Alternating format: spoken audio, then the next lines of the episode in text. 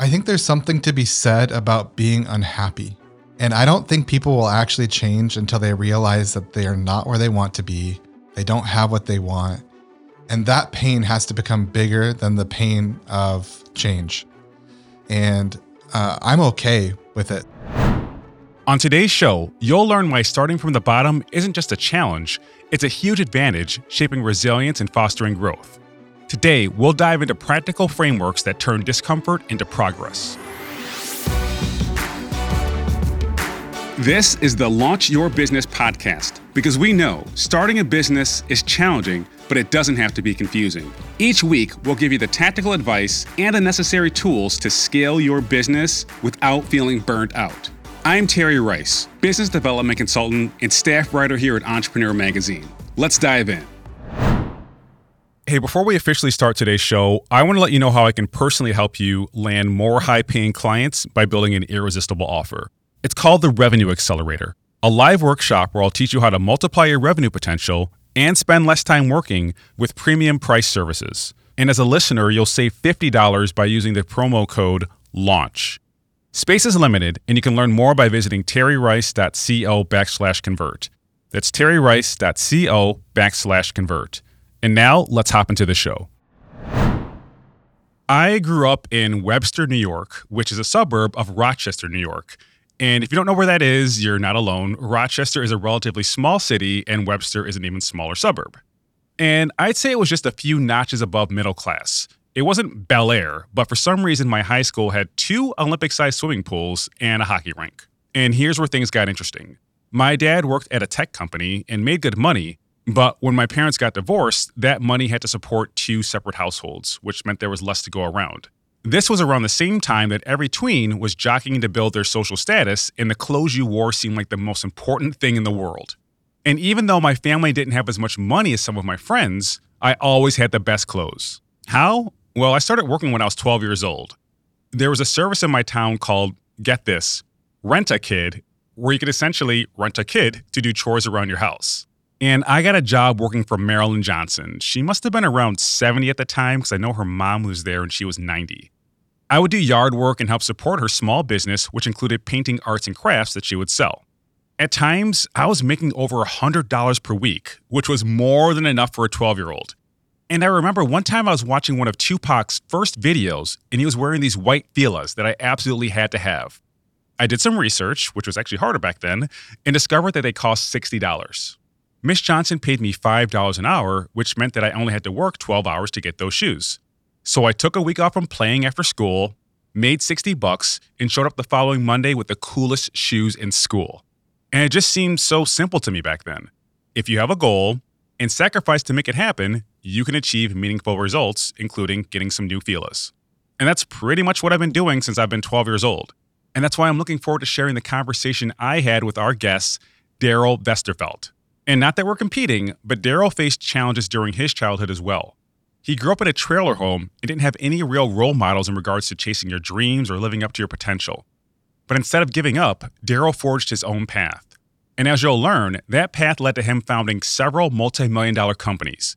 He's also one of the most intelligent, thoughtful, altruistic people I know, so I know you're going to learn a lot from him today.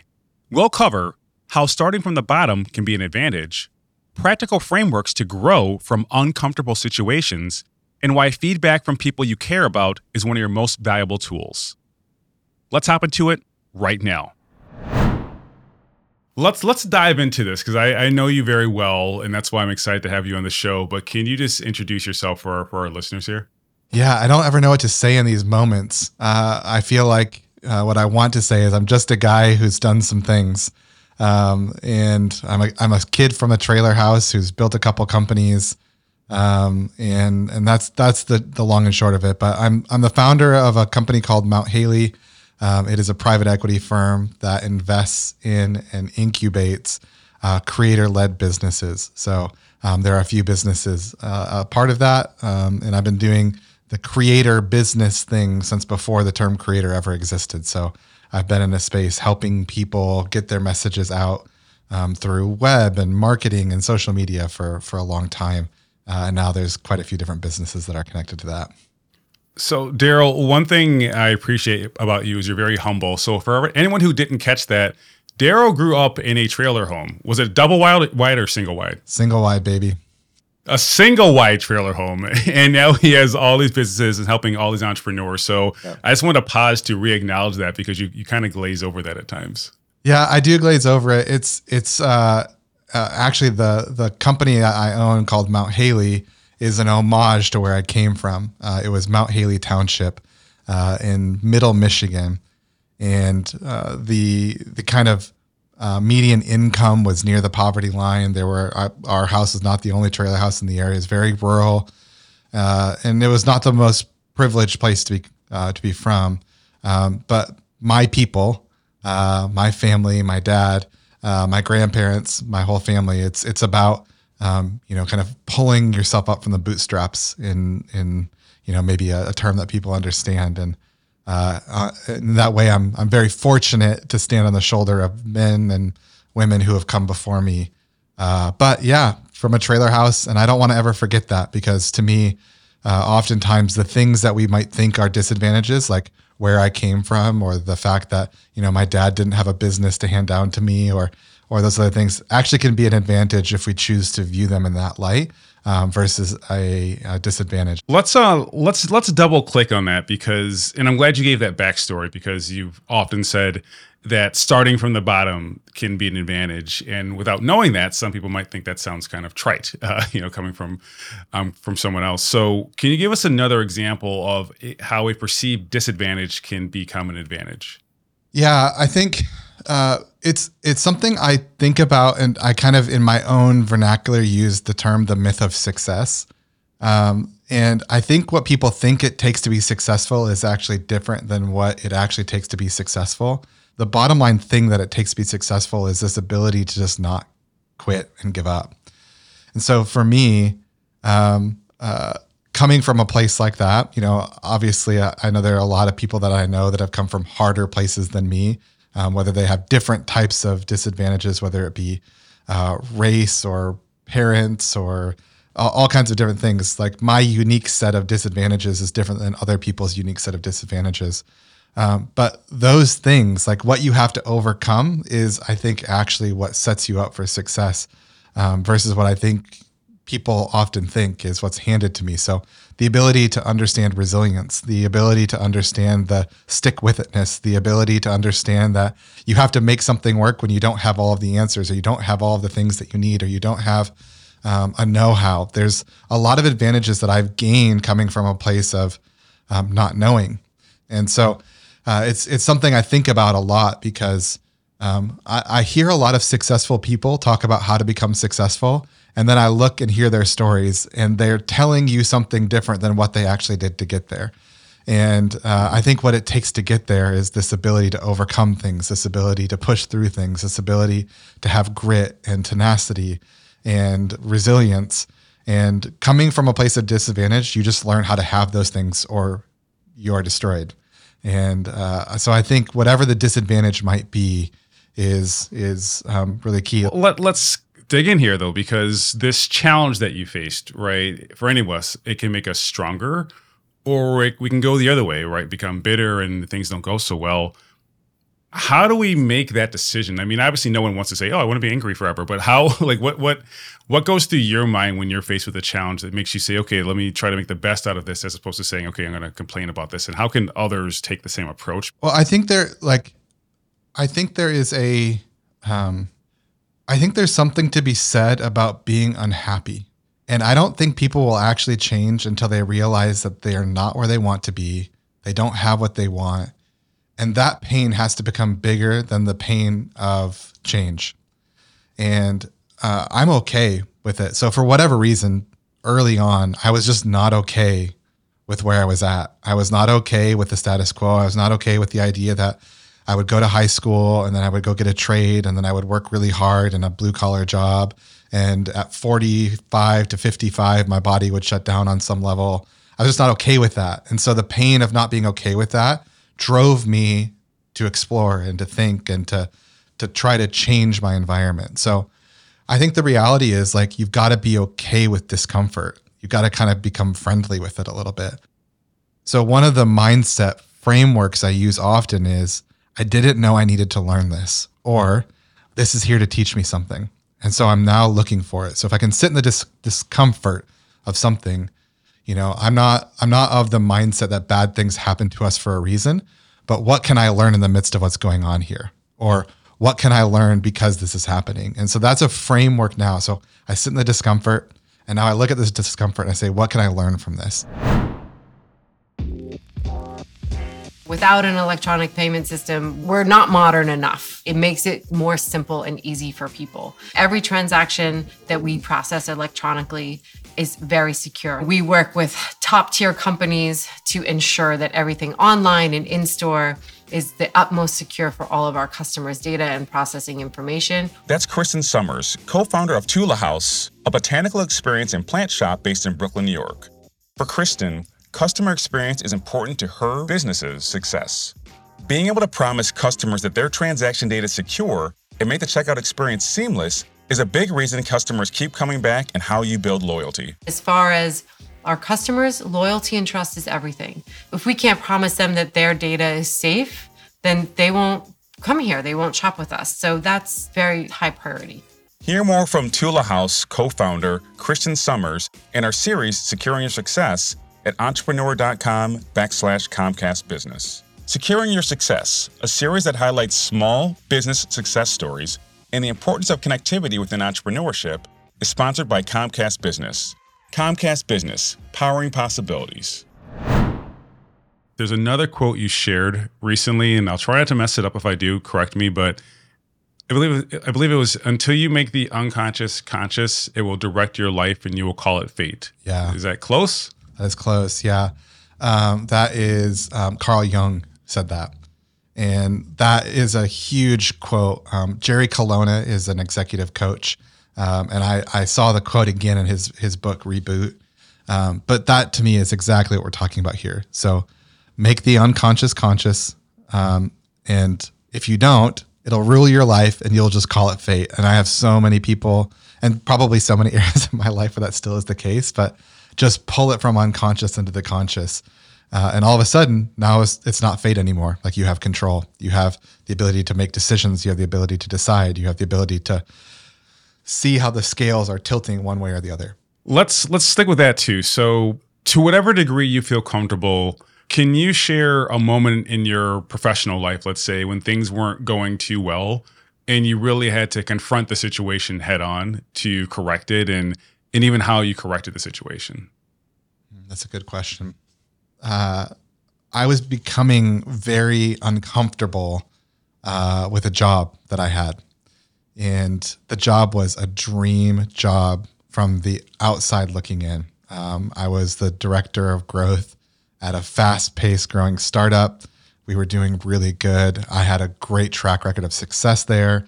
I had stock options that were vesting.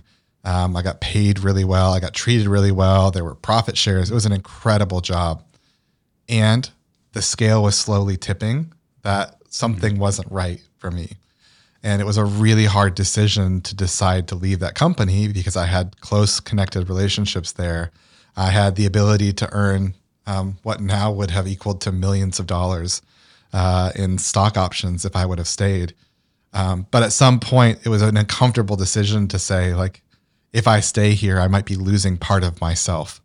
Um, I might be, um, I might be losing part of who I want to become, or maybe who I was made to become. I don't know. Um, but it was it was a, a really uncomfortable, and so having the conversation with the people there who I cared deeply for, who thought I was going to be there for years, um, having uncomfortable conversations about I have goals for my own, you know, personal wealth development and uh, personal goals, and and it seemed from the outside looking in that I was acting in um, uh, kind of the opposite way of those potential goals. It was really uncomfortable. Um, some people's feelings were hurt. Um, I definitely took a step back in lifestyle for a period of time uh, I definitely like when that company raised a secondary round, kind of took a deep breath because I knew that the like I knew what my equity could have been worth had I stayed longer. But all of it was kind of this tipping scale where it was like I had to confront it head on because if I didn't, I don't know what would have happened. I don't know like if I would have hit burnout or I would have flamed out or you know sometimes these things go out sideways where there's like other failures that happen in other areas of your life, whether it's personal relationships or other things like that. So that was a hard thing. Um, it was a hard thing to deal with, a hard thing to um, process through, a hard thing to do when everybody thought I wasn't making the right decision, a hard thing to do when people I cared about were upset with me. Um, and it's now led to me being in a place where I now have what I have and I've built what I've built. Um, but the risk was as equal on the other side that none of this stuff would have worked out either. Let's let's try this, right? So we're doing some storytelling here. If your life was a book, what would this chapter be called and why? Holding your breath. Cuz I think I'm I think I'm searching deeper than I have before and I've like to go down further, I'm holding my breath more than I have before. And it's really uncomfortable. But I'm I'm looking for something that I've never had before. And it feels like like the metaphor I have is like I'm snorkeling. Mm-hmm. And I want to see something that I haven't seen yet. And so I'm holding my breath a little bit more. Um, and I'm telling you, Terry, like the things that I wanted to see, I'm starting to see, but it also feels like I'm holding my breath from time to time. And and so that that feels like the chapter I'm currently in is holding your breath, um, and and it's kind of waiting to see if the things that I want to see are real, waiting to see if the things that I hope are true are real, and uh, uh, it's it's been a a season of taking backward steps to see if there's more forward, like taking a step back to see if I can see it a little bit differently diving a little bit deeper, holding my breath a little bit longer, and uh, it's it's been a fun season and challenging, very very challenging. I'm gonna tell a story and then ask a follow up question in regards to, to holding your breath. So. Yeah. When I first started uh, my career as an entrepreneur, things were going okay enough, right? Like not like not great, not horrible.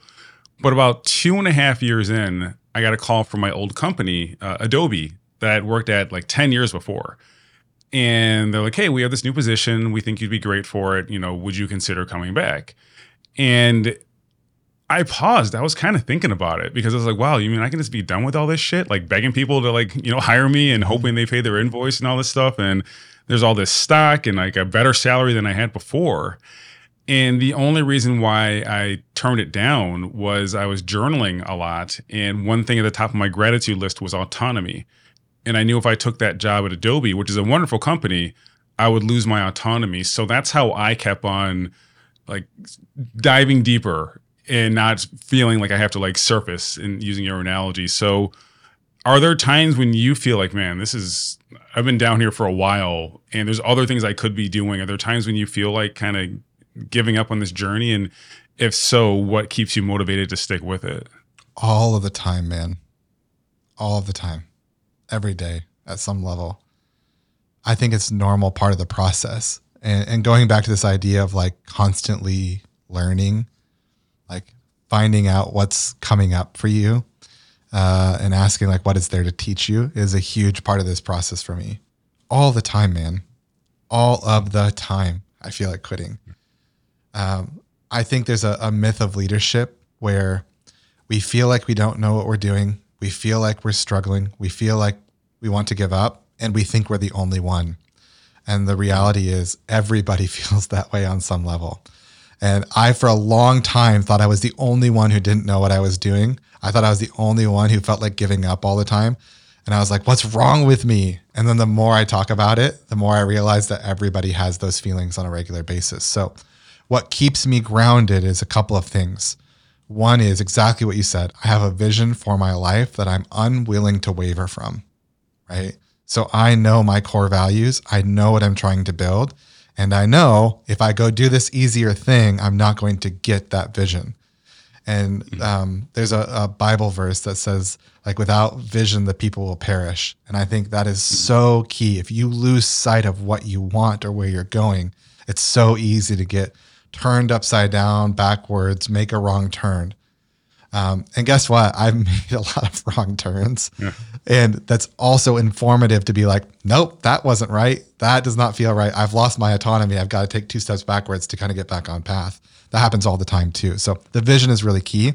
And then relationships that will hold me accountable to the vision that I've stated out loud. So people who love me enough to tell me that I'm off course or I'm out of line. And it is a hard thing to do to find friends who will be honest with you. But when you have a friend like that, you never fucking let go, man. Because that to me is like a friend who is willing to be honest with you and hold you accountable is few and far between because it is uncomfortable to call somebody out. It is uncomfortable to hold a mirror up to somebody. And if somebody has the courage to do that, they love you very, very much. And so that to me is really key is knowing that vision, clarifying that vision and having people around you who will hold you accountable to doing it. And I think the only thing I would add to that is when they give you feedback, be cool about it because otherwise, if Heck you yeah. whine, they're just not gonna. You lose that that tool, right? Like- so just like accepting feedback is a skill and there are levels to that skill man so like just being able to receive feedback is hard in general being able to receive feedback that's delivered poorly is another skill altogether. And i want to like i that's what i'm working on in myself right now is it's really easy to have a friend sit you down and be like hey man i really care about you. I really think you should do this or consider this. It's really not great to have somebody be like you're a you're a jerk. I can't believe you did this. And to be able to sit instead of getting defensive to just learn be like are they right? Could i have done this differently? Even though it was like delivered poorly or said wrongly or if 99% of what they said was wrong but 1% of what they said was good. It's this concept i call meat and bones. And it's like no grown adult is mad that there's a bone in their steak because they know that it adds flavor and a character to that meat. It's like I just as an adult have the ability to not chip my teeth on that bone because I have the tools to work around it, right? I can like use a knife to cut around it, eat the good stuff and leave the bones on the table, eat the meat and leave the bones. And so that's a whole other skill set to learn in your life is if this is given poorly, if there's 99% bone and there's still one bite of meat to take a bite of that meat. Um, and and that is a whole skill that makes it's it's a superpower I think in resiliency is learning to take feedback, learning to take feedback when it's not given well, and then third, seeking out feedback when it's not given. And so constantly asking people, "What do you think about what I'm doing here?" And Terry, you're a super you're Superman at that. You you ask people that all the time. Uh, I'll get a Google Doc from you, and you'll be like, "What do you think about this idea? I would love your feedback here." And that is a huge superpower to have, and it, it is a a sign of somebody who's built uh, a level of resilience, and it's a, a sign of this kind of person who wants change and growth in their life.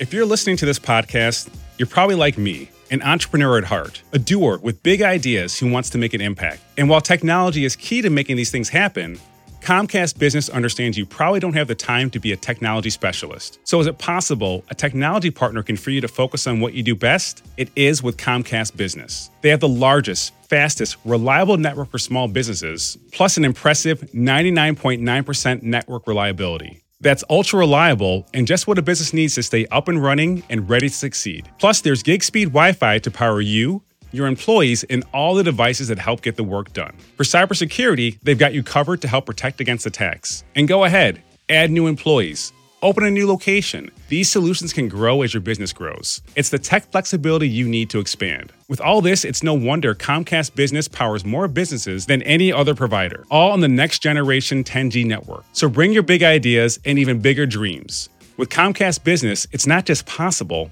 it's happening. Comcast Business, powering possibilities. So um let's let's talk more about your vi- your vision here. It's 5 years from now. What is something you want to accomplish by then? Just an example, and I'll give one of mine. And what is the emotion behind it as well? So I'll give you my example. Yeah. My example is leading some kind of almost like Tony Robbins like professional development event for entrepreneurs and business professionals to help them level up, have a more meaningful life, just be healthier, have better relationships. And the emotion I'll have behind that is gratitude for the ability to use my platform to help other people use their platform to help other people right so now we just have this this ripple effect that that started from this you know apartment here in brooklyn and Yeah. that's the uh, experience and the emotion i want behind it so your turn what's Yeah. uh what's something that would uh This is great. I- for that with you. the, the the thing for me is um, it's actually a place that I want to develop, and I have a vision for a home and office and retreat center in the woods um, that I want to develop um, because I want to be able to invite people into a place of peace. Um, so that that idea that the work that I'm currently doing will just continue. The people I'm currently developing relationships with will continue. Um, but there's a place that I'm actually wanting to purchase and develop and build an office and a retreat center style thing because um, to me, I want that peace. I want that kind of solitude. I want woods to be surrounding it. So when I close my eyes, I can see it very clearly. Uh, and it's not work related per se, it is like location and destination. But I know that behind that is this level of peace and calm. Uh, and I'm really searching to have that because, um, you know, in the last five years, I've moved from New York to Nashville, Nashville to Minnesota. I have um, left a company, launched a company, launched another company, started two more companies. I've acquired and sold businesses, and there's a lot that's happened in five years. Started a relationship and had a kid, and um, there's a lot happening, right? So, what I'm looking for is peace and calm and serenity a little bit surrounding the fast pace of my life. And so it's not stopping anything that I'm doing, but finding the calm in the midst of it. And that place that I want to buy and develop is kind of a physical representation of that feeling I want to have. I'm digging it. I want to see me there too. I think we got some some overlap. I think so. so, uh, so that would be amazing. But Darrell, I don't want to take up too much of your time today, but I just after hearing you, I know a lot of our listeners are going to want to learn more from you and learn more about you. So, what's the best way for them to do that? Uh, Darrell at mounthaley.com, D A R R E L L at Mount Haley, M O U N T H A L E Y.com. Shoot me an email. I'd love to talk to you. Awesome. Cool. Darrell, this has been amazing. Thank you. Yep. Thanks, Terry. And that's our show for today. You can learn more about Darrell by visiting darrellvesterfelt.com. I'm going to spell that for you. That's Darrell, D A R R E L L V E S T E R F E L T.com. And if you got value from this episode, help us spread the word by sharing on social and leaving a review. Thanks again for listening, and I'll catch up with you next time. Apply what you've learned on today's show. You'll find the show notes and more resources at terryrice.co backslash podcast. Again, that's terryrice.co backslash podcast. And the best way to support this podcast is by subscribing, telling a friend, and leaving a review. Also, you can get more tips by following me on Instagram at It's Terry Rice or follow me on LinkedIn. This episode was produced by Josh Wilcox of Brooklyn Podcasting Studio and edited by Dan Lardy. Special thanks to my wife, Dominique, for keeping our kids relatively quiet as I recorded. Thanks again for listening. I'll see you next time.